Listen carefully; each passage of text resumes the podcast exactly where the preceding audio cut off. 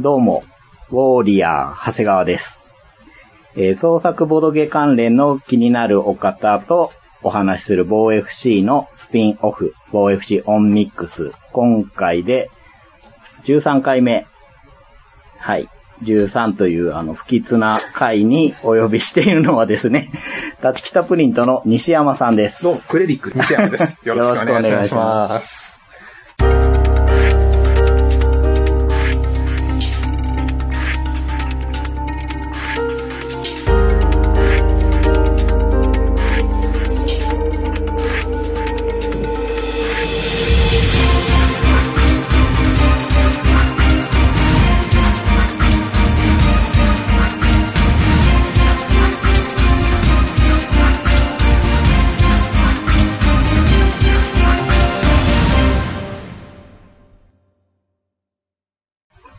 あの、最初につけてるウォーリアーはですね、あれなんですよ、OFC はナンバリングシリーズがあって、その頃名前を名乗ってなくて、毎回自分らの名前を変えてて、この時は、最近見た MMA の映画で良かったのはっていう話で、まあ、その当時ウォーリアーって映画があってですねあれは最高にいい映画なんで、僕ともう一人の方で話してたんですけど、二人ともウォーリアーですねって言ってて、二人ともウォーリアーで何なんだみたいな回があって、それが、えーナンバーシリーズの13回目だったんですよ。えー、なんで、ミックスの名前は、ナンバーシリーズの該当する名前を持ってくるみたいな、よくわからないことがあるんですけど適当にファンタジーに乗ってしまいました。いやいやいやいや、そうですよね、でも。はい。そういうわけで、今回は、立ち北プリントの西山さんですけども、はい。改めましてよろしくお願いします。よろしくお願いします。えーまずですね、立ち北プリント、はい。まあ皆さんご存知だと思うんですけれども、えっ、と、合同会社 B2F ゲームスの印刷事業部なんです。まあ僕しかいないんで部でもないですけど、まあその経理とかの都合上一応印刷部みたいな感じになってますね。はい。その B2F ゲームスから2013年9月に開業ということで、そうですね。まあ、屋号が立ったみたいな感じですよねうんうんうん。あの、狭いグループにセブンイレブンがあるみたいな感じか はいはいはな。ちょっとわかんないですけど、まあ、会社としては同じ仲間で、新しい部署として生まれましたみたいな感じです。はい。はい。そして、えーやってる事業内容が、名刺、ショップカード、封筒、広告、チラシ、ポスター、ハンコ、ノベルティグッズ、ボードゲーム印刷。ですよね。あと 3D の出力とか、あとコマの立ち北そうですね。はい。もやってらっしゃちょっといますけど。それはまた変わるんですけど、まあ、あの、うんうん基本的には立ち北プリントの派生で、はい。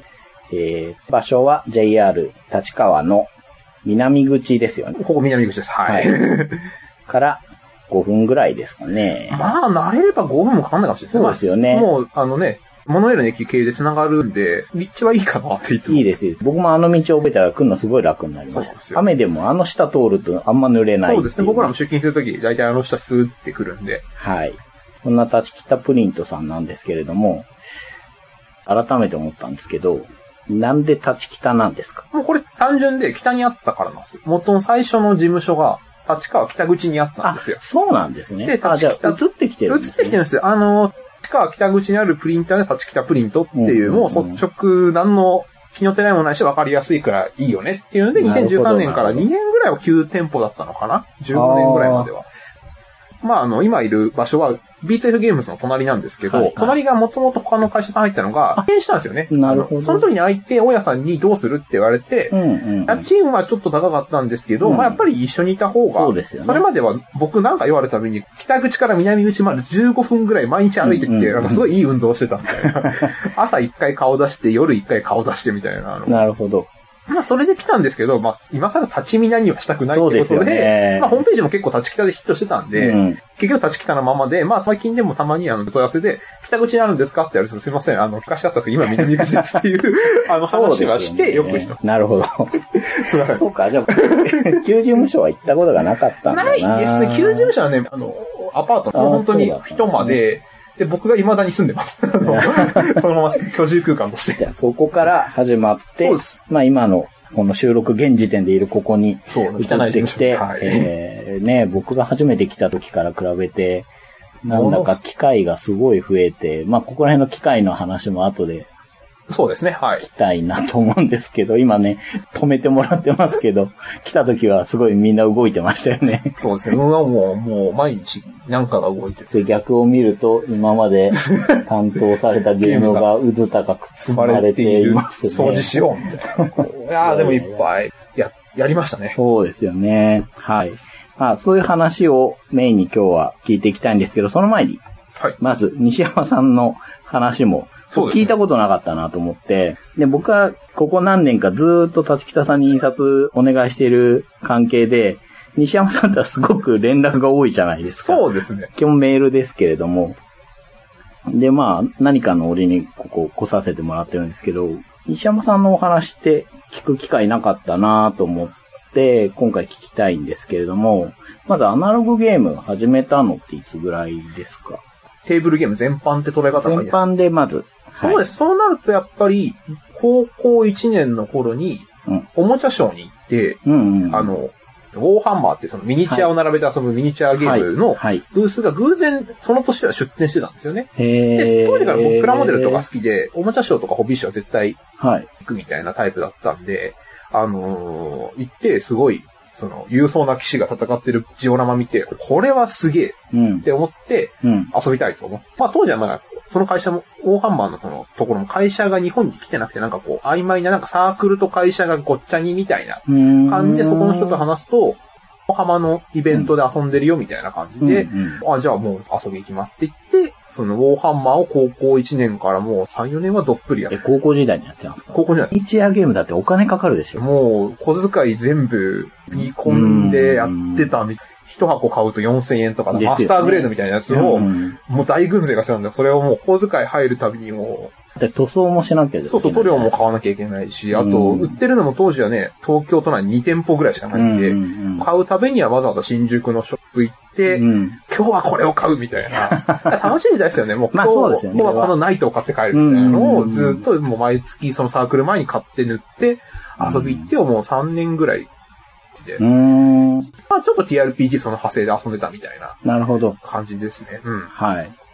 で、そうなると、そのまま、繋がっていくと思うんですけれども、ユーロゲーム始めるのは、そうですね。まあそこでまた BTF ゲームズが変わるんですビーツ f ゲームズの吉田ってまあ、うん、はい。彼はもともと新宿にあったイエローサマリンのウォーハンマーショップの店員としてずっとやってて、うん。ウォーハンマー買えるんで、しょっちゅう顔出してて、まあ、ね、学生は時間があったので、うんまあ店に入り浸っては、うん。立ち話をする過程で、ユーロゲームとかのことも教えてもらって、うん。じゃあ遊ぼうみたいな。であと、ボードゲーム天国かな。うんあれとかも買って、あ、カプコンカタンとかもはい。出始めた時期に近いんじゃないかな。その前後だと思うんで、そういうの買ってサークルの友達と遊んだりとか、あと、まあミニチュアゲームの人たちと別の集まり作って、うん。メビウスさんとか、あとバネさんとかうん。のゲームを結構遊んでたみたいな。なるほど。ミニチュアゲーム TRPG で最後にユーロゲームが入ってくるみたいな感じですね。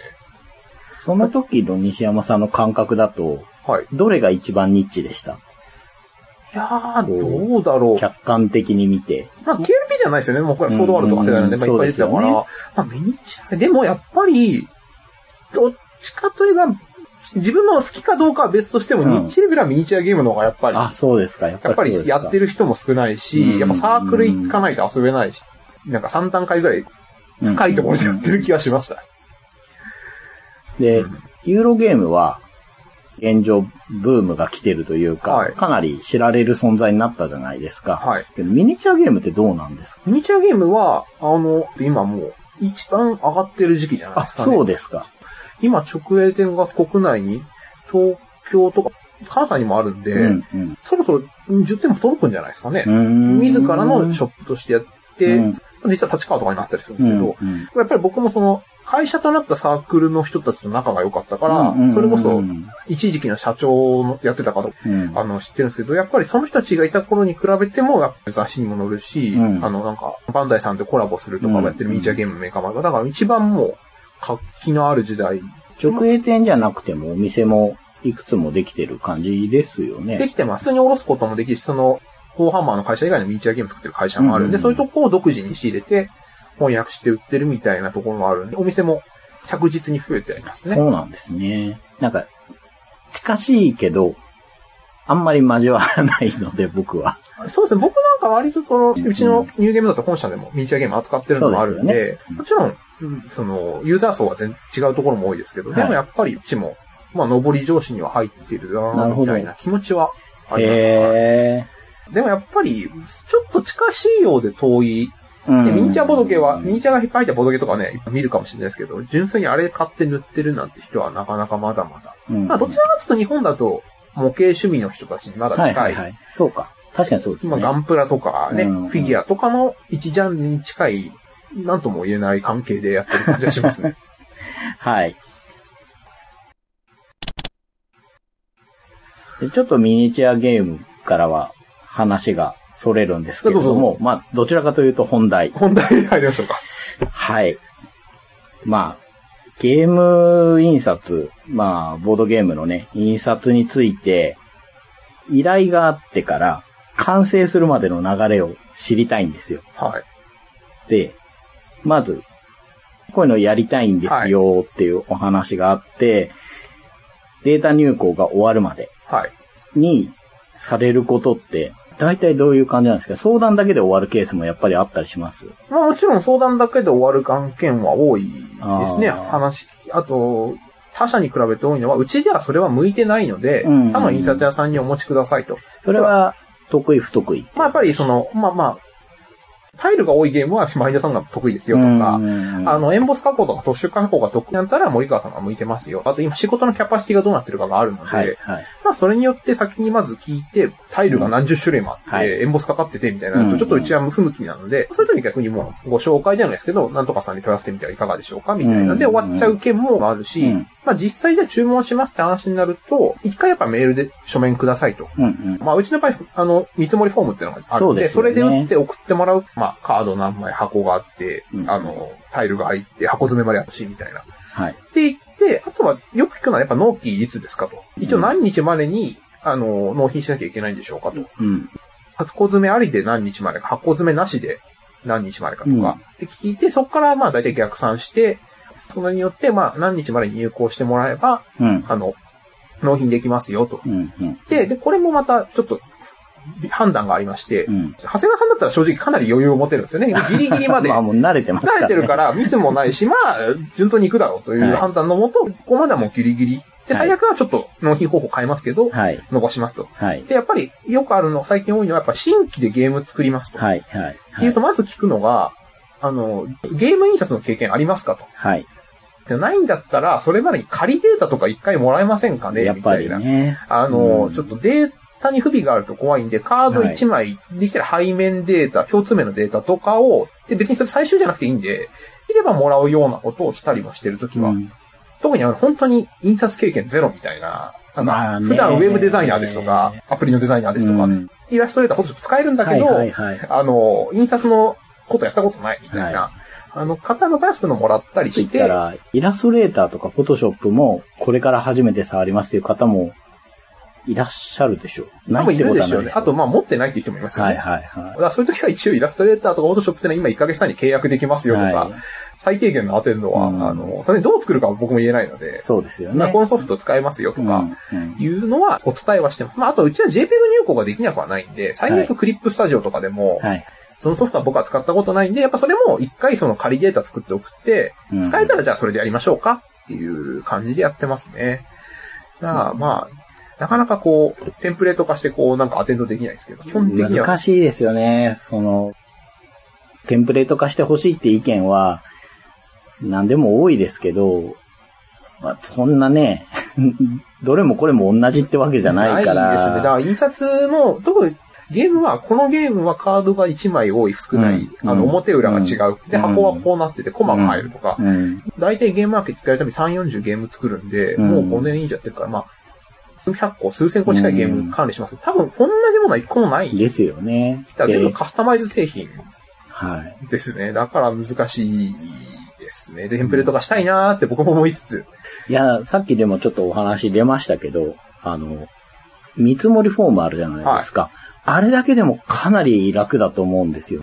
あの、やっぱり頼む時の敷居って、まあ、値段がいくらぐらいかわかんないと、うんちょっと頼みづらいし、そうですよね。あと、やっぱ、僕が実質窓口一人なんで、はい全部それを毎回メールと電話で聞かれると、僕が力尽きるので、うん。できるだけちょっとあああいうシステムに代行させて、うんでやっぱちょっと、もうより一層使いやすくしていきたいなっていうのは見積もりシステムの今年の、去年も言ってたけど、今年はやります。はい。いここで宣言。はい。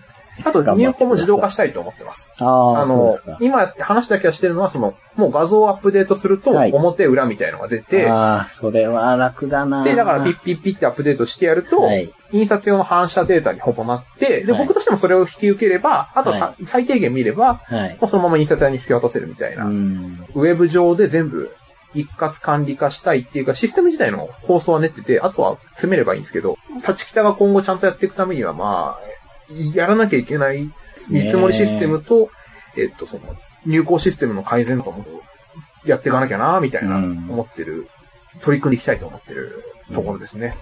いや、期待してますやっ。ぱ多岐にわたってるんですよね、印刷のこの難しい部分って。だから、まあ、まず言えるのは、ボードゲーム印刷と思わなくていいんで、はい印刷の勉強をするといいと。なるほど。塗り出しって言われるその、はい色を外回りに、ね、印刷って実は外についてるんですよ、色が。あの、つけるとか、ある程度ズレがあるから、危険なものは3ミリで内側に入れなきゃいけないとか、はいあと、まあ、リッチブラックって言われると、その黒をいっぱい使っちゃうとはい色がブレちゃうとか、はいで、。別にボードゲームだけじゃないんですよね。そうですねネットとかで調べると、はい大体どこ読んでも、はい。あの、出てくる現象、アウトライン化とか、はい埋め込みとか、はい。で、全部、別にゲームだけじゃない、うん。印刷のミスしやすいところ、間違いやすいところなんで、ネットで調べていただけると、ほぼ同じことが書いてあると思うんで、うんデザインする前とか、途中とかで一読しといてもらえると、うん絶対役に立ちますね。うん。多分ゲームだけ特別あるのって、その裏面のデータをちょっと特殊にしちゃうと、色ムラが出やすいからはいやめた方がいいデザインっていうのがあって、そはいれとかは確かに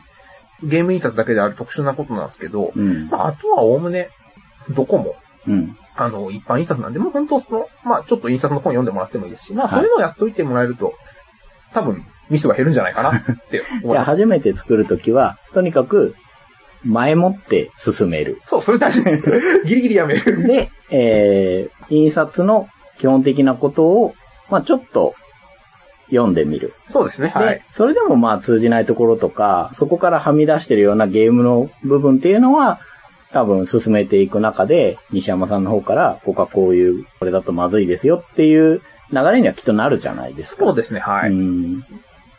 そうですよね。だまあでも、全く知らないとね、そう、例えばあの、オンデマンド印刷とオフセットの違いとかって、わかんない人いっぱいいると思うんですよ。そうですね。僕も本当の技術的に全部してるかというと、まあ、うん。わかんないですけど、まあ、大雑把に言うとどういうことですか？オンデマンドっていうのはまあデジタル印刷で、ううんん、わかりやすいけど、粉？うん。トナーって呼んですけど、粉はいみたいな、まあ、中に粉が入ってて、それを静電気とか電気の力でこう、つどつど、はい。一回するたびに付け直して、はい。印刷してるから、あのーちょっと効率は悪いけど、うん。細かく、それこそ 1, ページ目から10ページまで全部バリアブルで印刷できるのうん。をすぐに対応できる印刷方法が、うん。まあ、オンデマンド印刷とか、言い方しますよね。で、オフセットってのは、あの、半、昔ながらの、あれですね、半下って言いますけど、まあ、あの、色の CMYK って色の半を作って、それを一つ一つ重ねて印刷していく。だから、その半っていうのもお金がかかるんで、うんなおかつ機械もうん。基本的に大きいものが多いので、うんある程度大きいものを大量に印刷することに向いている印刷機っていう考え方で、たくさん作らないとその機械を使うコストが高いんで、合わないんで、まあ僕なんかよく言うのはゲームは1000個以上はオフセットが向いてる。うんあの、100個単位だったらオンデマンドが向いてるとかいう言い方もします。あとは制度的にやっぱりオフセットの方が印刷が綺麗で、うんオンデマンドがどうしてもその、つどつど、ちょっとした電気の微弱な流れとかで誤差が出てしまうんで、うんその精度で言うと、やっぱり未だに、あの、オフセットの方が一歩先行ってる。ただ、今かなり技術的にオンデマンドの方が革新が早いんで、もう、んもうあとは、その、自分の作るものの特性で選んでるぐらいな感じですよね。ううん。ん。なるほど。そういう、まあね、そういうことも最初はわからないですもんね。うんそうですね。ただまあ、ロットで結局、そうですね。あの、よほど品質気にしなければもう、印刷屋の方で割り振らざるを得ないのこで、れはこっちがいいですよって話になりますもんね。で、あの、特殊な事情でその機械が使えないとかない限りは、はい。はい。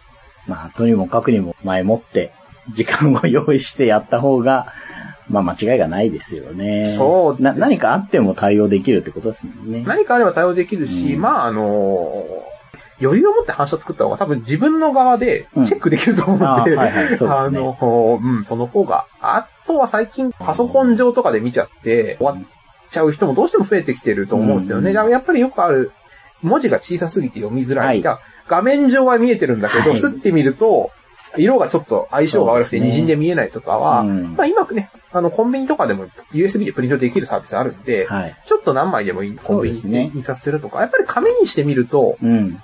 わかることありますよね。のわかることって結構でかいんで、みんなでこう、チームとかでチェックしてから入稿してもらえると、ミスが減るんじゃないかなと。やっぱりね、自分たちでもいいと思うんですよね、その方が。いや、データ入稿でよくあるミスどんなですかって聞こうと思ったんですけど、やっぱり、いろんなパターンがあるんですかね。まあ、でもやっぱり一つ目は、極論で塗り足しがない。はい。あと、ズレに弱い。あ絵とかが本当に縁の部分に被って、ギリギリまで書いて。ギリギリ合ってるけど別に外にないから、ずれると手が切れるとか頭が切れちゃうとかで、まあそれがデザイン的にいいんだったらいいんですけど、やっぱこんなんずれるわけないじゃん、みたいな、こう、うんやっぱ思い込みはしょうがないと思うんですよね。ただ、うんやっぱり印刷物って実はどんなものも微弱に数ミリ単位でずれてて、うんまあカードなんか特に物が多いんで、うんずれやすいんで、うん。まあ、ある程度余裕を持って入れる、うん内側3ミリ入れましょうみたいなのと、はい。あとやっぱ地味にやっぱこれゲームだけの特性として多いのは、裏面のデザインがうん。おかしいと見分けられちゃうんで、はいやっぱりカードゲーム作る人で多いのが黒いはい。真っ黒めのデザインと、ガンがつくとか。真っ黒単色に真ん中ロゴですよね。そうそうそう。とか、あとはなんか濃紺とか濃茶、うん。うん。濃い色は、あの、印刷って CMYK って、黒と、えー青と、黄色と赤。まあ、その4色を掛け合わせるんですけど、黒を作るときに、どうしてもインクがたくさん乗ると、特にオンデマンドだと、うん。うまく数値が設定できなくて、ずれちゃう。下手すると版の中でも静電気とかの多分具合で、うんここら辺は濃いけど、ここら辺薄いとこ出ちゃうみたいな。はいで、オフセットですらもう、よく引っ張られるって僕ら言うんですけど、真っ黒の裏の隣に真っ赤とかがあると、はい。隣り合わせたものの関係性で色が濃くなったり薄くなったりしてるんですよね。なんで、濃すぎる黒は避けて、もしどうしても黒でやりたかったら軽100って言うんですけど、うん。もう黒だけで100%に作ってくださいと。なるほど。それが嫌だったら、ちょっとずつ混ぜていくと。黒に、まあ、赤を30%、青を30%みたいな感じで、うんフォトショップとかで見れると思うんで、イラストレーターもそうなんですけど、うん。あんまりインク混ぜすぎないみたいうん。うな。ん。まあ、単純にベタ系のデザインは避けた方がいいとは思いますけどね。うんどうしても弱点の多いデザインですね。うんだからむしろその、ロゴをこう並べておくとか、うんちょっとなんかこう、ぼやけてもバレないデザインにしといた方が、まあ、ドイツの大手メーカーなんか意外とそういうデザインよくやるのは、ね特に古いのはやっぱり印刷技術が未発達だったんで、やなるほど、なるほどっぱり。土の部分を白くするのもやっぱり、はい。土が、あの、色がついてると割れ、はい。あの、オフセットってインクの層を重ねてるんで、はい一番重ねた状態でカードにしようとちょん切ると、はい。パリって割れちゃうんですよね。インクの層が。で、はい。黒の濃い上に白のひび割れ出てくるから、なるほど。すごい目立つんですよ。だからそれたまにでも、海外のメーカーでもあります。それによって、あ、これは、で、分かっちゃうし、単純に汚いみたいな、うんなっちゃうんで、やっぱ縁が黒くする場合も、はいその軽100とかで作っておいた方がはい。無難だし、まあ白ってのはやっぱりズレとかも目立たないし、ね縁割れもない、ユーロメーカーの特にアミーゴあたりが、はい。もう比較的白一発みたいなのにしちゃうのは、ねミスをそうですね。特に作る量が多いんで、理由があっての理由があってあのデザインみたいな、まあはい特にあのドイツの人は、そこら辺多分合理的だと思うんで、うんその結果だと、ちょっと話がそれましたけど、大体多いのはそこら辺で、あと意外とよくあるのは、うちの場合バラでデータもらうんで、うんあの、1枚だけデータが入ってませんとか、ああとあと意外とやっぱあるのはアウトライン化されてませんとあ、か、ああ、そうですね。まあ、大体そんなとこですかね。うん。まあ、そのデータ作った人と入稿する人が別のケースがあって、多いですね。そうなると、あの、まあ、アウトライン化してくださいって西山さんからお話が言っても、いよくわからない。そうまあ、まあ伝わって伝言ゲームが起きたりするでしょうが、そこら辺はね、まあ、なかなか難しいですよね。あの、ある日突然よく知らない人からあれのデータの件なんですけどっていうメールが。突如やってくるみたいな。はいつまり、窓口だったそのディレクター担当とやり取りしてたんだけど、はいエラーが起きた結果、はい。なんか直接 DTP の人が登場するみたいなあ感じで、え、それ、あなたは誰で、それは何の件ですかみたいな。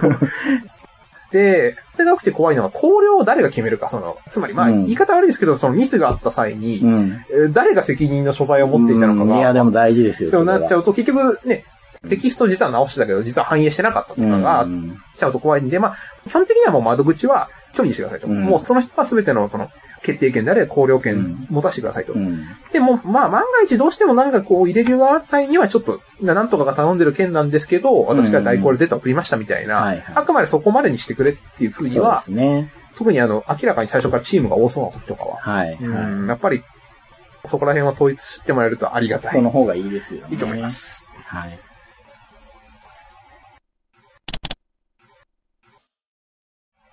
はい。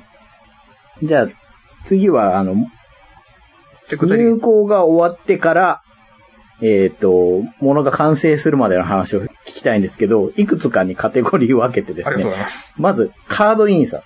はい。っていうのは、カードのデータが来てから、どういうふうに進めてって、どこが終わりですか？はい。えっ、と、どこが、まあ僕の範疇からじゃあ、まず印刷に移行するまでにしようかな。えっ、とですね、まず、うちはちょっと特殊で、他社と違って構成表って呼ばれてて、はい一覧表？こので、カードが、1枚目の表だよ、みたいな、裏だよ、2枚目はこれで、で、でこれが裏でっていう、あの表ですよね。と、あれ結構な他社でやってなくてめんどくさがられちゃうんですけど、はい。あれやるとやっぱり僕とうん。印刷してるところと加工してるところ、うん。3社が見てるんで、はい。で、それによってその、これはこういうもんだなっていうのを共通認識してるっていうのがあります。うん。で、必要なんですよね。で、何してるかって言いますと、まあ、半下っていう印刷データにするんですけど、はいまあ、それはまあ、基本的にその、いただいたファイルを見て、うんで、うちの場合特にショーロットの場合は、あの、インデザインでプログラムが組んであるんで、それをこう、もう、ファイル名通りに投げ込むと、うん自動的にもう必要な、もう印刷できる PDF データなるほどに。なります。で、それをお客さんにお見して OK もらったら、今度は印刷屋さん、立川市内なんですけど、うん移動して、うん。印刷屋さんはそのゲームがこんなもので、うん。で、これを何セット印刷しなきゃいけないっていうのを僕から指示書が言ってるんで、うんそれを印刷するとその時に同時に構成表も、言ってます。はい。で、あとファイル名とか、あと何日まで出荷してくださいみたいなのがあります。で、それが終わると、今度は加工屋さんに移動します。で、加工屋さんには、構成表と同時に、あの、何月何日に、うん。立ち北に来るのか、うん内食屋さんに行くのか、あの、お客さんに直送してくださいっていう3択の指示が書いてあって、はい。で、それで加工が始まって、で、あの、適チェック写真と僕の方に届きながら、うん。まあ、完了したらそのまま、ミスがなければ、納品、直納するか、僕のところに来た場合は僕が一回チェックして納品するか。うん、で、あの内職の場合は内職屋は会社の近くにあるんで、ここで僕は検品してからうん。箱詰めするかっていう、うん。っていう感じでできればいいなと思ってるんですけど、うん時間がなくなってくるとだんだんそこが、こう、うんあのトラブルがあったりもするんですけど、まあ基本的にはその工程でやってます。はい。ちなみに印刷って、すごいでかいシートにはい。カードがわーって並んでて、はい。それをするんですよね。はい。それを機械で抜くというか裁断してるんそうですはいですよね。で、その後、束にするのってどうやってるんですか？あ、調愛並べる。それは人間の手でやってるんですえっとね、これはですね、まあちょっと企業秘密もあるんですけど、いろんなパターンがあります。あーあの、人間でやってるところもあるし、うんうちは実はもうプログラムと印刷で、特にオンデマンドの場合は、うん抜いた瞬間に終わってます。はあ。なるほど。それでちょっとうんうん。人件費とか経費を節約してるみたいなところはあります。ね。だから基本的にうちの場合は手帳愛はほとんどオンデマンドはないです。機械上で終わってますね、プログラムとかで。うんオフセットに関しても大体はもうプログラム上、おおむね終わるってやり方と、あと、どうしても一部の、ですかね。さっきの話に戻るんですけど、印刷の品質上、隣り合わせちゃうとすごいことになっちゃう。はいだそういう場合はもう、未だに人間その専用の機械がやってますね。じゃあ、箱もでもそんなに変わらないですか？でもは最後が違う感じそうそうですね。でも箱の場合はやっぱりおより大きな紙に、あの、うん印刷して、まあ箱屋さんに送って箱屋さんが来て、まあ、大体同じか。ちなみに箱って大きく分けて2つあるじゃないですか。はい。えーキャラメルと化粧箱はい。という呼び名でいいですよね、大体。まあ、正確に組箱とか呼ぶのかな。なまあ、キャラメルってその多分、あくまであの系統のものをキャラメル箱って呼んでるので、うんまあ、正確にちょっとじゃなくて、まこの差って、どういう？あ、あの、まあ、大体キャラメル箱の方が安くていいんじゃないかって話が聞くんですけど、実はちょっと僕は違う派閥で、うんキャラメル箱をするっていうことは、厚紙が印刷できる機械で、うん。あれは抜き加工って言って、こう、専用の型でパコーンって、うんブッシュ型とか言うんですけど、うん抜いて、それで胴体に糊付けして、うん。くるって手作業でつけて、うん。終わりなんですよね。組み立てる前まで。うん。それって、まず、印刷機が厚紙が印刷できる印刷じゃいけなくて、型抜きをやんなきゃいけなくて、えっ、と、糊付けしなきゃいけない。うん結構、工程が多いんですね、専用の。うんで、針箱っていうのは、とてもあるとわかるんですけど、貼ってある紙って実はそんなに特殊な紙じゃなくて、まあうん一般的にちょっと厚いコート紙とか。で、あの、少ない場合は全部、断裁機って今直線で切るだけの機械うん。でもう切れるんですよ。ああ。とまあ角切って言って、まあちょっと角の切れるカッターがあるんですけど、それもま別になんですかね、専用の型とかじゃなくて、はい。カッターの一種ですよね。切り落としてるだけ。つまり、印刷する、一般的なカットをする、貼り付けるっっていう工程なんで、特殊な型とかがいらないんですよ。うん全部なんですかね、カットする作業も箱に貼り付ける作業も全部、汎用的なラインで全部できるみたいな。なるほどだから、もちろん人間が払んでるから高いっちゃ高いんですけど、でも専用の型用意して抜くとかよりも、全然楽だし、厚紙印刷みたいなのもしなくていい。そのニスさえ塗れば、どんな印刷機にも対応できるんで、比較的、あの、なんですかね、特殊な技術がいらないみたいな。うん。で、こう、針箱って、まあ、元になっている厚紙の箱がある。そうですね、芯材ですね、はい。はい。そこに、各ゲームのボックスデザインが貼られるわけじゃないですか。はいそれ貼るのは人間ですか？人間です。人間、やっぱり人間ですか？あの、まあ、機械でやってる時もあの、大量生産だと。ただ、うんまあ、ゲームのロットぐらいだったら大体手です。うんで、だからよ、く、できればやめてほしいって言ってるのは、その、縁にぴったりのはい。デザインとか、あとはいなんか額縁みたいにこう、内側3はいはいはいミリ均等な線があるんです要はズレがよずれちゃくわかるうんですよやつです。これ、は、もう基本的には、人間がやってますので、はい人間はやっぱタイミングでやってるので、はい。あのーやっぱずれるんですようね。ん特に箱はちっちゃいの目立つんですよね。特に1000、2000だったら機械でやってなんとかしちゃうんですけどね。うん。この、芯材でしたっけ、はい元のはい箱の、要は無地の状態の厚紙でできてるものっていうのは何パターンかあるんですか？そうですね。うちの価格表あるじゃないですか。はいあれにあるだけ全部、あの、アミーゴ。そこからはみ出た、要は新しい形を作ってほしいってなると、いろんなものが必要になるんですか、やっぱり？えーっとですね、本当に小ロットだった場合は全部手でやっちゃえばいい、はい切れるんで、できなくはない。ただしやっぱり精度が低かったり、うん量産性が低いんで、うんある程度作ってもコストが下がらないとかあるんで、うーんで、比較的やっぱり敷居は高いですね。で、逆に1000個作るってなると、その、芯材を作る型を作んなきゃいけないんで、はいはいはいやっぱり一回高くなっちゃう。なるほど。うんなかなか、だからうちの場合はその、企画箱が今十何種類あるんですけど、うん基本的にはどれかそれに合わせてもらう方向で入れるものの量とか聞いて、うんまあ、大体この箱ですかねとか、一応聞いて、あの、合わない場合は新規で作ったり。まあ、入る、入らないもありますしね。あります。意外と皆さん忘れがちな。まあ僕も過去にやらかしてますし、うんまあ最近やっと熟練して入らないってこともなくなってきたかな、みたいな。ね、想像の中では入ると思っていたんだが、入らない。そうそう。そうです。入れるものの中に、タイルとかボードとか、まあ、キューブ系があるとわかんなくなるんですよね。そうですね。カードだけならまあ大体アミーゴは100枚ぐらいとか、そうなんですよ、ね。あのーそうですあね。なんかレーザーで切った MDF のパーツとかね。はいあの、そうなってくるとわかんなくなるんで、まあよく言うのはやっぱり実際一回作って入れてくださいうんっていう。まああとね、時はね、もうスリーブに入っても入りますかっていう。あそれはちょっと、ああ。うん。まあ我々の場合はワンパケで中でジャストに入ってるのが理想と思ってるんで、うんスリーブ入れると全体がもう一気にそうですね。膨らんじゃうんで、ちょっとなかなかうんうんうん箱をね、箱のずれやすいデザインは、やるけど、ずれてもごめんなさいっていう。うん。そうですね。まだあ人間がやってる以上ね。だからでよく、丁寧にやってもらってなんとかできませんかっていうのをはいやるんですよ。工場の人優しいから。うんもう一生懸命ベルトコンベヤーで流れてくるのゆっくりにしてうんやってくれるんですよ。たうだん、それでも請求って一緒なんですよ。そうですよねすいません、優しくやってるんですうんみんな、均一にやってます。うん。だから、ずれるのが嫌な人は避けたデザインにした方がいいです。そうですよね。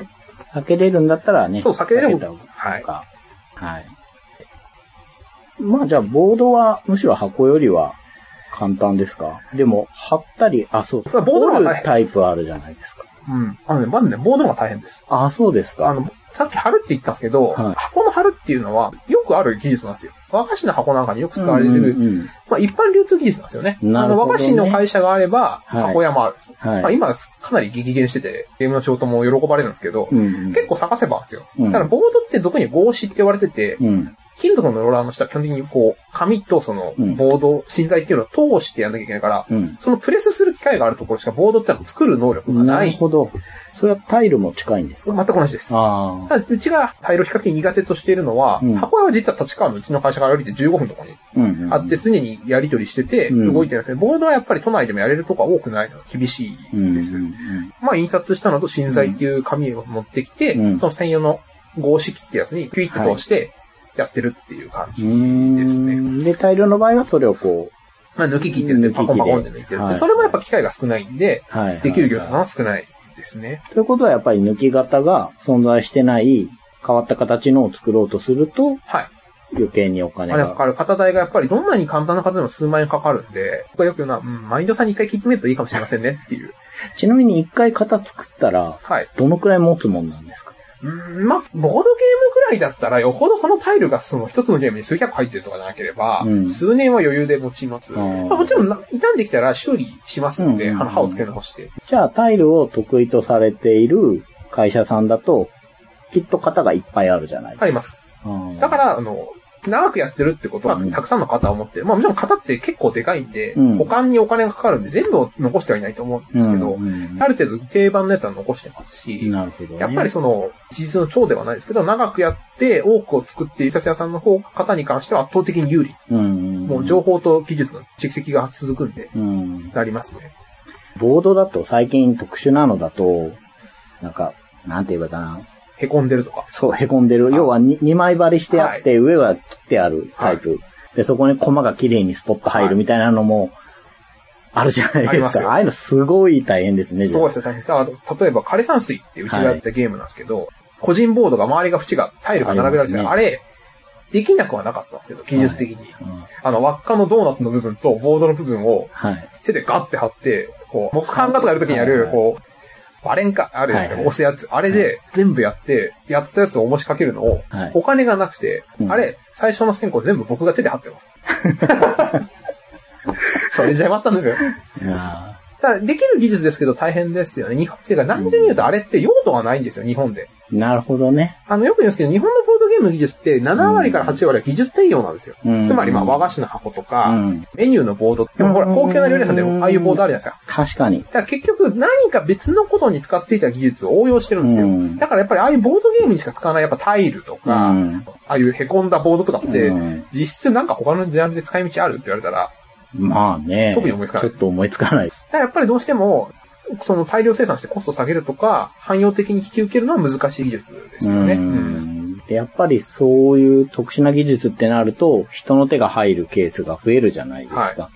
ね、何にしたって人件費が一番高いって言いますしね。あと、やっぱ試作費ですよね。ああ。その結局一回型作ってちゃんと運営されるかどうかチェック。うんうん。うまくいけばそれで終わりなんですけど、うまくいかなければ作り直しもありますし、実際その大型の印刷機回して、そのはい貼るための紙とか作んなきゃいけない時もあるんで、うん結局、ここまでの検証にそうんの数十万かかりますし、あの、それがその、年間何回使ってもらえますかって言われると、うん。3回でしたって言われちゃうと、まあいね。や、3回すらもラッキーだと思うんですよね。1回も使われなかったみたいな。うん。だなかなか特に100個のゲームのために新規技術を投入するっていうのは、うん。もちろんお、それ相応の予算さえいただければやるんですけど、まあやっぱり頼む人もいないですよね。その、うん難しいと思います。はい。なるほど。あで、ちょっとだけボードの話を、さっき二つ折りのボードの話してて、はいはいあれは実はうちが結構リーズナブルにやらせてもらってるのは、あれははいちょっとした工夫で、あの、一番よく売れてるのはドラスレのボードとか、はい。実はあれって黒いボードだけは出来合いのがあるんですよ。下地ボードみたいな。みで、上に紙だけ貼ってる。はい。つまり、通線枚の黒い A3 が A4 になる二つ折りのボードと、うんうんうん A4 が A5 になるボードを倉庫で在庫化してまして、なるほど。それにバリアブルで紙を貼り直してるみたいな。うーん。でその二つだけはうちは結構得意で。なるほど。それはだから箱に近いですよね。うーん。だから、コストも一定以上下げづらい問題はあるんですけど、うん。臨機応変できるみたいなるほど。よくある部材のな。はい。3つを聞きましたけど、聞いて分かったのは、まあ安く作りたいっていう話はよく出るんですが、はいまあ健全に安く作ろうとしたら、規定のもので作っていくことですかね。それ、は、あの、うん、まあ、面白いものを作るために必要なものは作るしかないんですけど、はいはい純粋にコストだけの質問をされれば、はいそれはメーカーの担当者としても言えるのは、うんシンプルでよくある部材がたくさんあるゲームの方が、うん。コストは全然安いし、収益性も高いです。ミスもないですよね。ミスもないで。す。うん、なるほどね。ね L 版とか K 版って呼ぶ、そのデカ版の紙があるんですけど、それにやっぱり60枚ぐらいとかがあるんですよね。カードサイズによって微妙な変動あるんですけど。それぐらいの枚数がベストなんですよ。なるほど。ただ、それぐらいの枚数で、企画の箱に入ってて、うん変なパーツ入ってなくて説明書は単に紙折っただけみたいなのが、もう最強なるほど。のコストですね。うん。量産性は高いですしね。うんあの、だからまあ、その、それをゲームを作るのはちょっとまた別の問題ですけど、そうなんですよね。なんかこう、目新しさが必要だから入れるとかはよしといた方がいいかな、うんみたいな感じはします。まあ、それをするんだったら、トレードとしてお金がかかるのはそうそうそう当たり前ですよ。まあ、うん。だから多分、まあね、やたら高級なスタピーマーカーが入ってるとか、そうですね。これ紙でもタイルでもいいのになんかね、フィギュア入ってるみたいな。うん。フィギュア、そうですね。フィギュアの話出たんで、まあちょっと近いとこからはい。話していくと、コマ、コマの立ち北もやられてるじゃないですか。はいまず、あれはなんで名前が違うんですか？まあ単純に屋号を変えた方が分かりやすいか。あコマの立ち方だよって分かりやすい。確かにわかります。とあとは、まあ、はい運営はニューゲームズオーダーって会社なんです。うちの、ああの、コマの仕入れはメーカー側がやってるんで、あ、なるほどねちょっ。とだから経理的健全化もあって、なるほど、なるほど。まあ、だそういう理由もあって、まあえ、コマの立ち北さんをやられてますけれども、はい。コマ、あれはどうしてるんですか？どう、どうやって仕入れてるどっかで作ってもらってるんあ、作ってます。別になんかどっかで売ってるのを安く買ってる人ではないです。もううち用に結構パントーンの指定とか、はい。これがベストな色っていうのを選んでうん。注文してます。パントーンっていうのは色のあ、そうです。アメリ指定のカ、海外のアメリカのディックみたいなもんですね。ですよね。なかなか伝わりづらいんですけどごめんなさ。い。あの、そう、前に、まあ、打ち合わせとかで何度か来させていただいてるときに、ニューゲームズオーダーさんに、まあ、隣ですけど、そうですね。行ったら、吉田さんに、だから打ち合わせより先に見せられたのが、何かの円柱形、はい。六角柱みたいな何かのコマを見せられて、この精度が出せるようになったんですよっていう話をあ聞いたことがあって、っていうことは、買ってるんじゃないんだろうなっては思ってたんですそうですね。あの、まあ、どこかの会社に頼んで、こういう形で作ってくれっていうことをやってて、それをこう繰り返してるうちに精度が上がってるっていうことなんでしょうね、その時言われてたのはきっとね。そうですね。まあ、2社ぐらいあって、ニューゲームドの商品に直結していて、そこが使っている木製コマ工場と、うん。まあ、コマの立ち北及び国産製品に入れるパーツを作るためうん。のコマの工場が別口なんですけど、やっぱりまあどっちも5年、10年やってるんで、ね技術は革新してるし、まあ、うんある程度リカバリーとかも早くなってはいますね。うん。でね、あの、創作ゲームで、コマをね、自分で作ったらいいじゃんって思ってる人って結構いると思うんですけど。作ればいいんじゃないですか？でまあ今の感じでわかると思うんですけど、難しいですよね。で、みんなですぐわかる難しさって塗装だと思うんですけど。僕でずーっとあれどうやってんのかなって思ってたんですけど、あの、誰に聞いたんだったっけな、川崎工場長だったかなんかもしれないですけど、あれって、景品のガラガラっていうんですか、あれの名前がわかんないですけど、まあドラムみたいなやつに入れて、回転してる中に塗料を吹き付けてるって聞いたんですけど、そういうもんですか？あの、あの、それ僕もね、実は謎なんですけど、うんそうらしいです。僕もそういう風に聞きました。見たことはないんですか？あ、ないですね。うんさすがにちょっと。ただまあ、いろんな情報とか動画とか報告見る限り、うん。まあ、基本はそれが多くて、まあ、もしかしたら一部のパーツはイレギュラーで別のやり方やってるかもしれないです。なるほど。うんそれだと、こう、まあ、ある程度回転してる間に、どんどん吹きかけられるから、均一に。なると。だからね、うん普通に考えたらね、一箇所濡れなくなっちゃいますからね。そうですよね。たまにくっついてるとかが存在するのはそれでしょうね。普通に並べて塗ってるのはくっつくことないですからね。確かに確かに。うんそう、ありますね。ニコイチみたいにな多。分ドラムか、まあ、あるいは一定の中で動いてるものの中で、塗料吹き付けとかやってやってるみたいな感じだとはなるほ思います、ね。ど。うん。そうなんですね。まあ、木駒はそういう感じですけど、はいもう一歩先に行って、最近は 3D コマやられてるじゃないですか。はい。それはどうですかっていうのも変ですけれども、その最初のミニチュアゲームのはい。話にも通じると思うんですけど、家とか、はい。まあ、ここにあるんですけどね。岩とか、岩とか人とかやってますけどね。ねえ。まあその最初に言った機械が動いてるのを止めてもらったっていうのは 3D プリンターの話なんですけれども、こここれ1、2年ぐらいですか？これ。そうですね。ね。あの、まあ、機械自体最初に入ったのは本当に3年前で、は本格的に動いたのは去年の夏頃からかな。うん。い。これやっぱり、趣味と実益みたいなことでしょうか？まあ、8割趣味。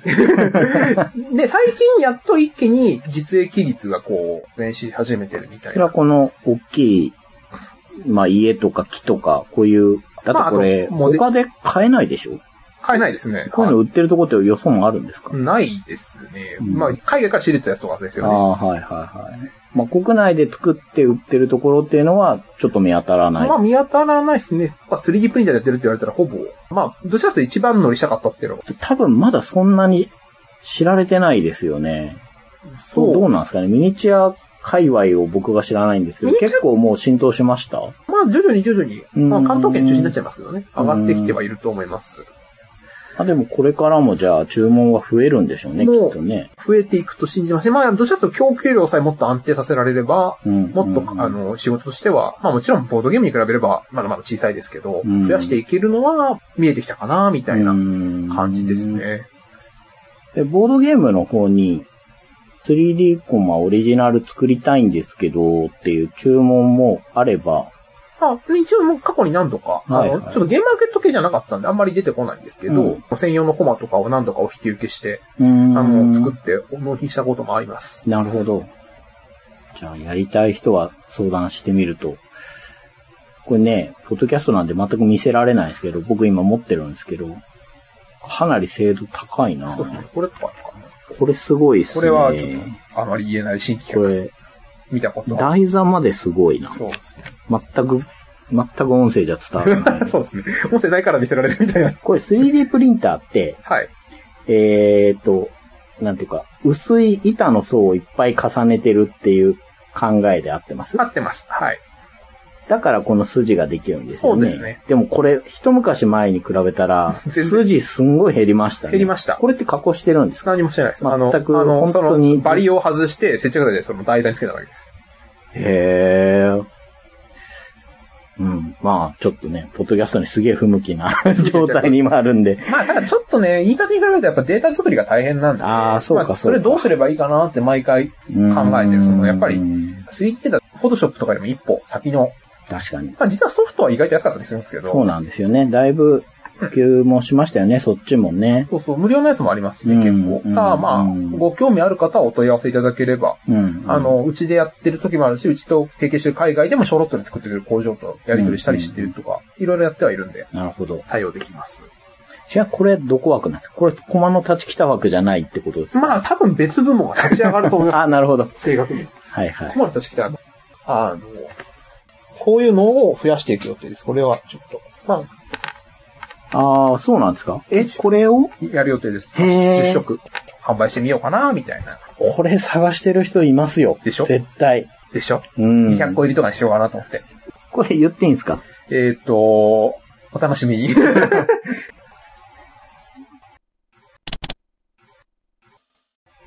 印刷と、まあ、部材の話を聞いてきたんですけど、まあ、それさえ終われば全て終わりじゃないじゃないですか。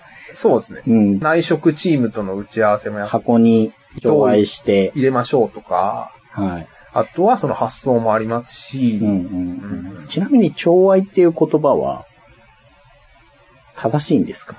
調愛はカードを分けることを調愛って読みますね。うんうんあの、箱詰めはね、なんか正確な言葉は僕もなくて箱詰めとか、うんうんうんアッセンブルとか、うんうんまあ大体そういうまあ、内職とか箱の中に必要な部内貨を入れる材を仕分けて、箱にちゃんと入れる。そうですね。カードをより、カードとか、あとはなんか、ペラモノをより分けることを調愛。なるほどね。うん実際箱に物を入れることは、えっ、と、内職とかアッセンブルとかうんうんって呼んでますね。まあ、アッセンブルだと、まあ、割とニュアンスが近いかもあともうちょっと用語としては、まあ、コマとかをちっちゃい小袋、例えばこう、はい赤と青を入れる。あれは僕ら勝手に小詰めって呼んでますね。へー袋詰めで小詰めみたいな。なるほど。まあ、勝手に言ってるだけで正確じゃないかもしれないですけど、うちの社内ではそういう用語で通ってます。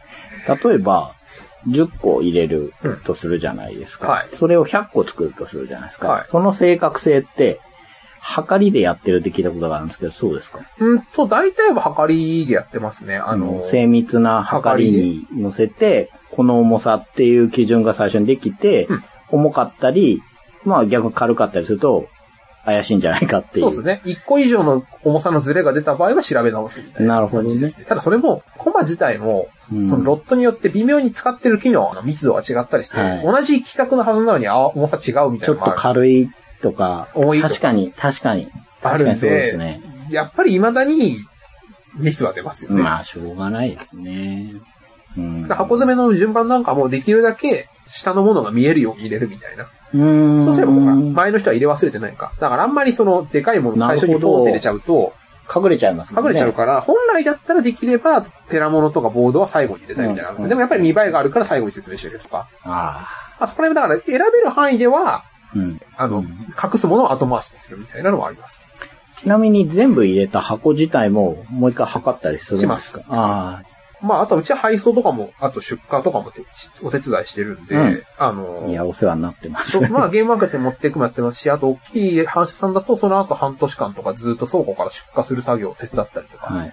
あの、倉庫持ってない会社とかあるんで、うんうちのその管理倉庫に一時的に置いといて、うん、今日はイエローサンマリーさんに何カート送ってくださいみたいな。うんまあ、どうしてもなタイムラグが出ちゃうんですけど、うんうん、で、ある程度在庫が減ったらもう、うんお戻ししますみたいな。うんあのうちの倉庫も無限ではないので。そうですよね。やっぱり大量のお客さんじゃないとそれは。そうですね。基本的にあんまり、まあ、あの、まあ、1000個単位のお客さんだって、それを仕事にしてるものがあるわけじゃないですか、倉庫業っていうのまあ、そこら辺に関してはちょっとやっぱ問題も出てきてて、うん昔、もともとサービス作業だったんですけど、今ちょっと量増えすぎちゃってて、こう。そうですよね。それもちょっと今後見直していかなきゃいけないなっていうう、んやっぱ急成長に合わせてやっぱり歪みみたいなのでもやっぱりね、ビジネスの側面が強くなってるとこもあるじゃないですか。そうですねもしそうなってるんだったら、ちゃんと払うとこには払うっていう流れもね、払う方も意識しないと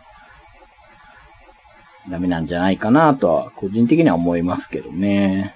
うん。そうですね。だいたい作り方っていうのはいろいろ聞けたかなと思うので、まあ次に、はい。2013年に立ち上げられてから、何年経ったんですだか、から6年。6年。2019年。うんよくやってきましたね。どうですか？だいぶ変化があったと思うんですけど、まず依頼数は、やっぱり増えてます？数は増えてます。で、やっぱり2017から18にかけてはもう、一般的な企業からボードゲーム作りたいんだけどっていう話って増えてます？お問い合わせは増えてますね確実に。ただ、100個、200個、まあ、イベント用とか試作とかっていうのもあるあーなるし、法人っていう意味では、まあ、確実に増えてます。うん。ただ、まあ、なんて言いますかね、その、ちゃんとした商品としてやりますっていう案件は、まあ、そんなに大きくは、できる会社が絞られてると思うんで、うんその、10倍になったとかそういう感じでは、うんなるほど。はい。緩やかに増えてるんですか？何年かを機にドッと増えてる感じですか？まあ確かに言われてみると2017ぐらいにどっと増えた気はしますね、うん問い合わせ数だけだったら。実際商品化まで行くのは、その中のほんの一人。ああメーカーさんぐらいになると自社で生産ライン持ってるあ、んで、なるほどね。その僕らみたいなその専門のところに来てるのがどれくらいかは、また別の問題なのかもしれないです。なるほど。その、生産数、要は、頼む人の数ではなくて、はい頼んだ人が作る数っていうのもやっぱ増えてますか ?1 サークルが作る生産数。あんまり変わんないですね。あ、そうですか。そこは変わらないですか？まあ、1000とか頼む人がちょっと増えてるかもなぐらいの。ん。でも大体皆さん、100から500の間が多いかな。未だに。うん。逆にそれを超えるともしかしたら、その国内じゃなくて海外工場とか、ね。中国とか台湾とか？ちなみに海外でやるときのはい。リスクってはい。どういうものがあります？えーっと、まず納期が長いっていうことは絶対忘れちゃいけない。うちの本社のニューゲームゾーダだったら3ヶ月ははい。絶対見ます。あとは、えーっと、そうですね、リスク。品質に対する考え方ですよね。やっぱり、日本人って良くも悪くも細かいうんうん。ちゃんと見るんですよね。でもやっぱり中国とかの工場の中にもやっぱランクはあるんで、うん安いところになると、いや、これで遊べるんだからいいじゃないかっていう。まあそうですよね。そのさっき話した、その、六角中を頼んでるのに、なんか五角だったり、斜めだっとたり。ニューってなってるとか、うんそういうのにどこまでその対応してくれるかっていうのはやっぱり初見の安い工場がどこまでやってくれるかはかなりやってみないとわからない。だうちが中国工場と仲良くやれてるのはやっぱり本社の仕事があって、すごい量のやり取りが年間ある。はいはい。ニューゲームズオーダーはこれだけ仕事を年間くれると。うん。だったら彼らが、おかしいって言ったら多少自分たちは容認できるんだけど、うんやっぱ直すべきだ。そう次の仕事来なくなると困るから。まあ、まあ、大事にしますよね、そそう。そうそうだ。突然来た仕事とかで、あの、まあ、あとやっぱり言語が違うんでね、ニュアンスまあを伝えるのは。難しいってのはありますよね。それはそうですよね。まあ僕なんかも海外にそのコマの仕入れとかで英語でやり取りしますけど、できるだけ単純で分かりやすい文章で送って、箱詰めとかもこう評価されてて、まあ目で見てわかる。目で見て分かるみたいな。読まないカードの構成表としてですね。はい。もう見れば何言いたいか分かる。はいなのをちゃんと用意しなきゃいけないとか、うん。そういうとこですかね。あとまあ、人とかで止まっちゃうみたいな。そこですよね。はい。まあそれも結局ギリギリがダメだっていうのなんですけど、うん。去年あった台風で空港がダメだったそういうのはしょうがないんですけど、やっぱり原則は守んなきゃいけないんで、ちょっとした都合で日本に届くのが10日遅れたってなっちゃうと、うん。こう問題になっちゃうんで、うん値段が落ちる分、大量に作って安く作れる分、自分の負担も増えるっていうのと、不確定要素も結構増える。そうですね。不確定要素多いです、本当うに。ん。あとは単純に言うと中国ももう安くないんで。結局1000個だったらもう、こういうとこから来てんじゃないですかね。うん、やっぱ工場の人も保険とかちゃんと入るように良くなってるんで、ルールが。まあその分やっぱりどうしても経費には。入ってくるんで、当然ね、やっぱ難しい。じゃあうちも中国に出すときは、うんやっぱ1000個では基本的には出さない。これだったらまあ国内でやっちゃえみたいな。うちは特には立ち北国であるわけで国内生産、うん中国生産をうんもう臨機応変にやってるんで、今後中国がなんかのトラブルで使えなくてもニューゲームズはゲーム供給し続けられる。なるほどね。まあそうですよね。そういうことも考えられますもん絶ね。対ね、国同士の関係、うん僕らでは分からない。っていうか何が起きるか分からないんで、うん。その点はうちはこうやってやってるメリットはいっぱいあるなっていうふうに思ってます。なるほど。まあ僕も内需拡大っていうかその、日本国内でいろいろやるのは嫌いじゃないんで、うん。まあ今後もできれば立川中心で、関東圏の業者さんとかで一緒にやっていける業者さんいるんだったら、組ませていただいて、はい。東京、うん関東圏チームぐらいでこうゲームがうん。うん。作れるみたいな感じにしてる流れを作っておきたいな、みたいな。うん。立北さんとしては、今後はどうしていく感じですか？まあ、やっぱりシステム化ですよね。うん AI っていうか、まあ、プログラムとか自動入稿とかをこうう、どんどん進めていって、テンプレートの中に収まる限りは、効率化して僕の負担が減って仕事量は同じぐらい受けられるみたいなのをやるとか、あるいはそのシステムが他社で使いたいっていうんであれば、うん他社にもその仕事、システム導入してもらえるとか、うん。っていうのを、まあ、や、積極的にやっていきたいっていうのはあります。あとはまあ、ちょっとボードゲームの印刷屋さん同士で連絡取り合って、こう、お互いの仕事を融通するとか。はもうちょっとできれば、やっぱお互いね、厳しい中やってるって。すごい、あの、端的に聞くんですけど、はい。ボードゲームの数がすげえ増えてるんですけど、はい。そんなにすげえ儲けが増えてるわけでもないですか？まあやっぱり利幅が低いんですよね。あの、これ、まあ多分理由単純で、ボードゲームの値段が決まってるからです。うん。だからボードゲームはね、再販がなければそれで終わっちゃうし仕様変更されるとまた一から仕様を構築しなきゃいけないんで、ミス、は一つでかいのがミスるとほん、まああ、今回ちょっと僕ミスが多かったんであんまり言えないですけど、やっぱりやらかすとその分はやっぱね、それがもちろん利益をいただいてる人間の義務あ、で、そうですね。補填しなきゃいけない。それでうん結局やっぱ1案件やらかすとその1案件が、まあ、うん。トントンになっちゃうんで、厳しいみたいな。うん。なかなかチラシとかでそういうことないですからね。うん。じゃあもう本当に印刷業の中でも特殊なんですね。うん、まあ本当の製造業だと思って見てもらえればいいと思います。やっぱこだわりのアイテムなんで。なるほどね。あの、まあもちろん仕事増えたんで、儲かってませんかって言われたら嘘で儲かってはいますけど、うん。別になんかこう僕がそれで家建てるとかそういうことはないです。なるほど。はい、いろいろ聞いてきたんですけれども、あの、防 FC っていう番組なんで、はいこれで終われないんですよね。何をしてるかというとですね、最後にあの、格闘技の話を ちょっと、ちょっとだけするんですけれ初ども。代なんですか？はい。で、防 FC の FC はですね、あの、UFC の FC なんですけれども。あれですね海外の格闘、総合格闘技ですよね。そうです。それぐらいしか知らないですけど。そうですか。うちね、プロレスファンは社内多いんですけどね。わかります。だって、ニューゲームズオーオーダーがね。明らかに。はい。これがなん、どっから来てるのかわかる人はプロレスファンプロレです、ね。スファンです。あのね、吉田とか、あと、物流の広瀬っていう。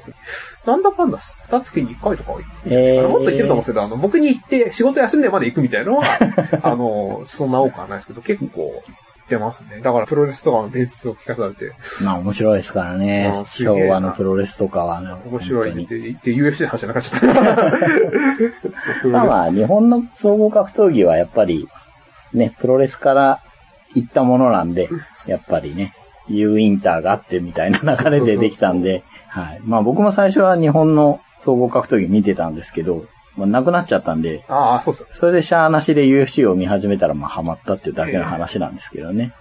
今すごいんですよ。月にね、3、4回やるんですよ。毎週？やってます。毎週大会？毎週。で、月に1回ナンバーシリーズと呼ばれる、あのー、ナンバリングがついてるのがあるんですけど、それ以外にもうちょっと軽いのをやってたんですけど、そこももう大きくなっちゃって、それが要は地方大会になったんですけど、もう地方の規模がすごいんで、あ北米以外っていう感覚の、あー、そ、その世そうなんですよね。界巡業だ。すごいな。まあ、日本だけは来なくなっちゃったんですけどね。うん。だいぶワールドワイドな感じになってるんで。まあ、いきなり見ると、ちんぷんかんぷんかなとは思うんですけど、まあ、機会があれば、ぜひ見てくださいということで。はい。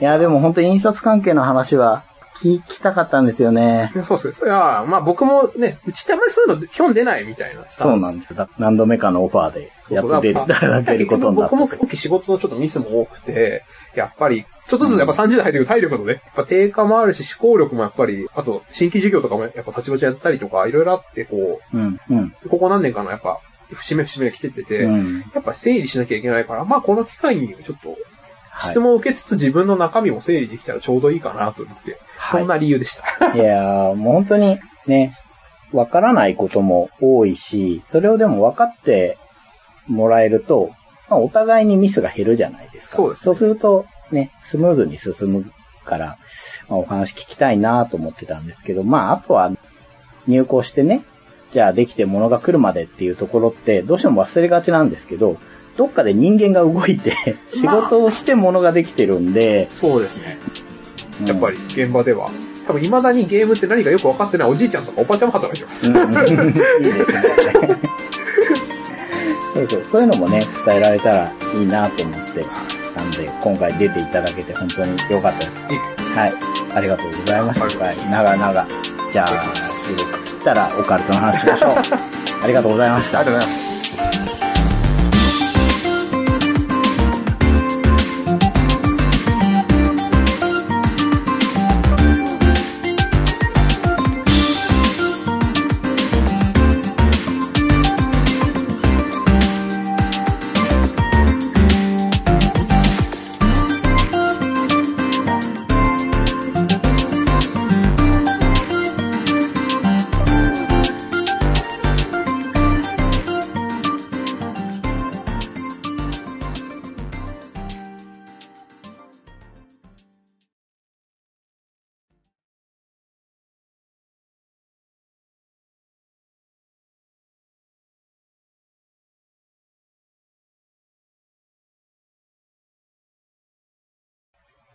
ちょっと話がずれるんですけど、これ撮ってるタイミングでちょっと話題なのが、ボードゲームの海賊版が出てる。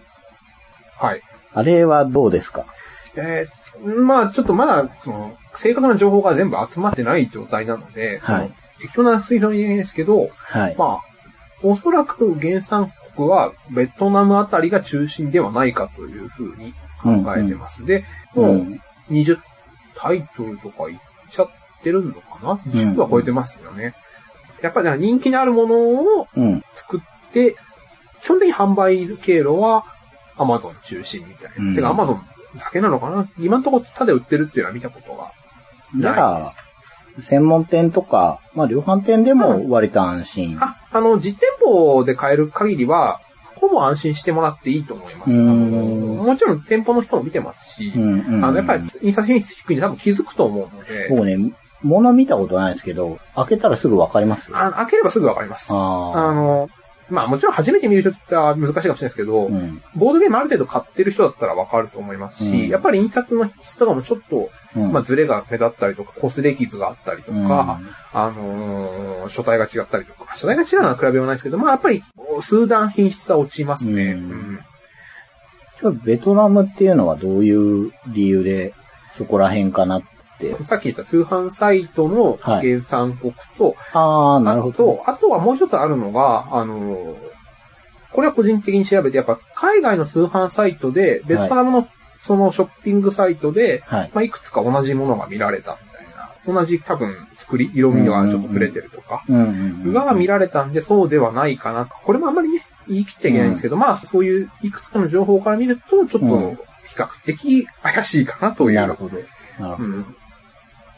まあ、なかなかそのコピー対策っていうのは、その、ボードゲーム業界で慣れてない、やっぱ小さいメーカーが多いので、うん。うん。まあちょっとまだ苦戦してるみたいなところはあると思います。商標ってどうやって取るんですか？えー、基本的に特許庁にそのロゴマークとか商品名とかで申請、このジャンルでこの商品はうん。これですよみたいなのを取って、同じものは出せない。出せないというか出しちゃいけないよ。うんか、あるいは許可取らなきゃいけないよっていう、なる感じだというふうに思ってもらって、基本的に個人で出すこともできますし、うんうんあの、俗にあの、便利士さんですよね。うんうんに頼んで出すこともできます。うんで、一回費用はそれなりみたいなうん。感じになりますね。結構。で、期間は、あの、もう案件によってやっぱ変わるって聞きましたけど、一般的には半年から1年ぐらいうん。ということらしいです。それがあると、ある程度は、うん、防ぐことができるというふうに聞いてますけど、まあそれもちょっとまだうちもやってる途中なんでうん。難しいとは思います。うん。まあやっぱ紙媒体だからできちゃうんですかね。いやでもデジタルでもやろうとまできるよなうん。うん。まあでも紙はやっぱ手軽だったってのはあるんじゃないかな。コピーされた商品、一応一通り調べてるんですけど、やっぱカードゲーム中心で、うんやっぱ紙と箱と説明書しかないみたいな。まあ例外的に一部チップとかが入ってるのがあるんですけど、はいはい。まあでもそれもその中では少ない。まあやっぱカードゲーム、つまりまあスキャンして、うん印刷して、断裁して、うん。箱に入れれば一応。体裁は整うみたいな感じで作ってますね。でやっぱり作るのが、ね、今日いろいろ聞かせてもらった感じ、やっぱタイルとかでも難しいってことですもね。そうんですね。あの、わざわざその仕事外注はあんましてないと思うんで、はいはいはい多分ちっちゃい工場の中である機械で全部作れるような。なるほど、なるほど。だからカードって抜きっていうのは俗にブッシュって呼ばれる、綺麗に抜けるやつなんですけど、はいものによってはもう断裁って言って、切ったのを角丸取ってるんで、こう横から並べるとこう、ぐちゃぐちゃってか、こうカードのサイズが完全に均一化してああ、なくて、なるほど、なるほど。かあと、つなぎって言って、一般的なカードの作り方で安いやり方で作ってるんじゃないかなってのも多かったうん。なるほど。ですね。それいくつか買ってみて、見てみた感想はいです。か、あの、うちに、その、そういうのを判別するのは得意な、その、業者を見つけるのが得意な人がいて、あのあその方が見つけたとこで、いくつか適当に買ってあ、あ。で、大体、それはあれれですか？やっぱり、スキャンしてる感じですか？スキャン、データ流出ではなさそう。うん出てる人ってもっと簡単、もっと綺麗に完璧に作ります。そうですよねもうほとんどは現物をスキャンして、うん。ただ文字を打ち直したりとかはしてるみたいですけど、うんまあ基本的にただ現物から作ってます。その、たまにちょっと文字が違ったりするのは、なんか、コピーを作ってはいかんなっていう良心でやってるんじゃなくて、単に技術不足とデータ流出ではないっっていうことでさえ、まあまさにそれが逆の理由ですよね。その、うんまさにデータがこのままコピーしたらそれありえないんですそうから。ですよね。まあ多分そのスキャンして、その、うんまあ OCR って文字を取り込んだって打ってる時に、うん日本の人じゃないからちょっと間違えたとか、なるほどね。いうのが原因だと。思います。なんで、まあ、やっぱ工場は、まあ、ランクにもよりますけど、基本的に皆さんしっかり、特に今中国も法律うるさいですから、うん。ちゃんとしてるんで、そういうとこからデータが出るってことは、うん。まあ、よほどのことがない限りないとは思います。はい。し、わからないレベルできっと、そうそう。だって本物が作れる人が、作るなら、もっと、ううんん、完コピみたいなね、ですよね。できるそれこそ見分けつかないみたいなのがそう出てきても。おかしくないてかそ、そもそも解読版作らないで、まあ、犯罪の話ですけど、100作ってねっていうのを200作って100個勝手に売ればいいだけの話ですよね。あと、まあ、僕が中国の工場でコピー作って儲けようと思ったら、別に日本にわざわざ持ってこないで、中確かに国で1万個って売ります。確かにそうですよそう、ね。そうなるんですよね。リスクですね。リスクと、あの、その裁判沙汰の障壁とかもいろいろ加味しても、うん多分、確かにそうです。まあ、その、コピーをね、増殖させる とはないけど、まあそう普通に考えれば。うーん。じゃあ、なんとなく今想像されているのとはまた全然違う感じでことが動いてそうですね。そう、いろいろ推測化してますけど、やっぱり、外注した工場からデータが取られたとか、うんあの、そのためにコピー製品を作ってるとか、そういうのとはちょっとまた、1段階も2段階も深いところでいろんな兼ね合いがあって出てきたものとは僕も思いますし、そうでないとおかしいかなっていうことが多いですね。やっぱでも大変。うん。やっぱり今後増えるとなると結構メーカーにとっては大きな。問題になってくると思ってますね。うんもうじゃあ、あれですか。作りづらい部材を作って、そうですね。うちの社内でネタになったのは、機能よくわかんないスティックを一本だけ入れといて、はいコピー防止棒。あの、使用法スタッフィンマーカーとしてはで、毎回ゲームごとの色は違う。そしたらコピー防止棒コピーが。まあ確かに。確かにそう。あのメーカーみんな変な棒入れるみたいな。あそこはいつも互角中だから、動かしてるみたいに。っていう。まあ、そういうまあ、な無罪が入ってるゲームはでもやっぱり、うん、うんメリットが低いからやらないんだろうな、みたいな。なるほでもまあね、びっくりするぐらい速いスピードでコピー出てきてるんで、各社さん対応は多分苦慮されてるとは。思いますね。じゃあ、ニューゲームズオーダーさんからは、ニューゲームズオーダー棒がそうそうそう。入るということで楽しみにしてます。なんか、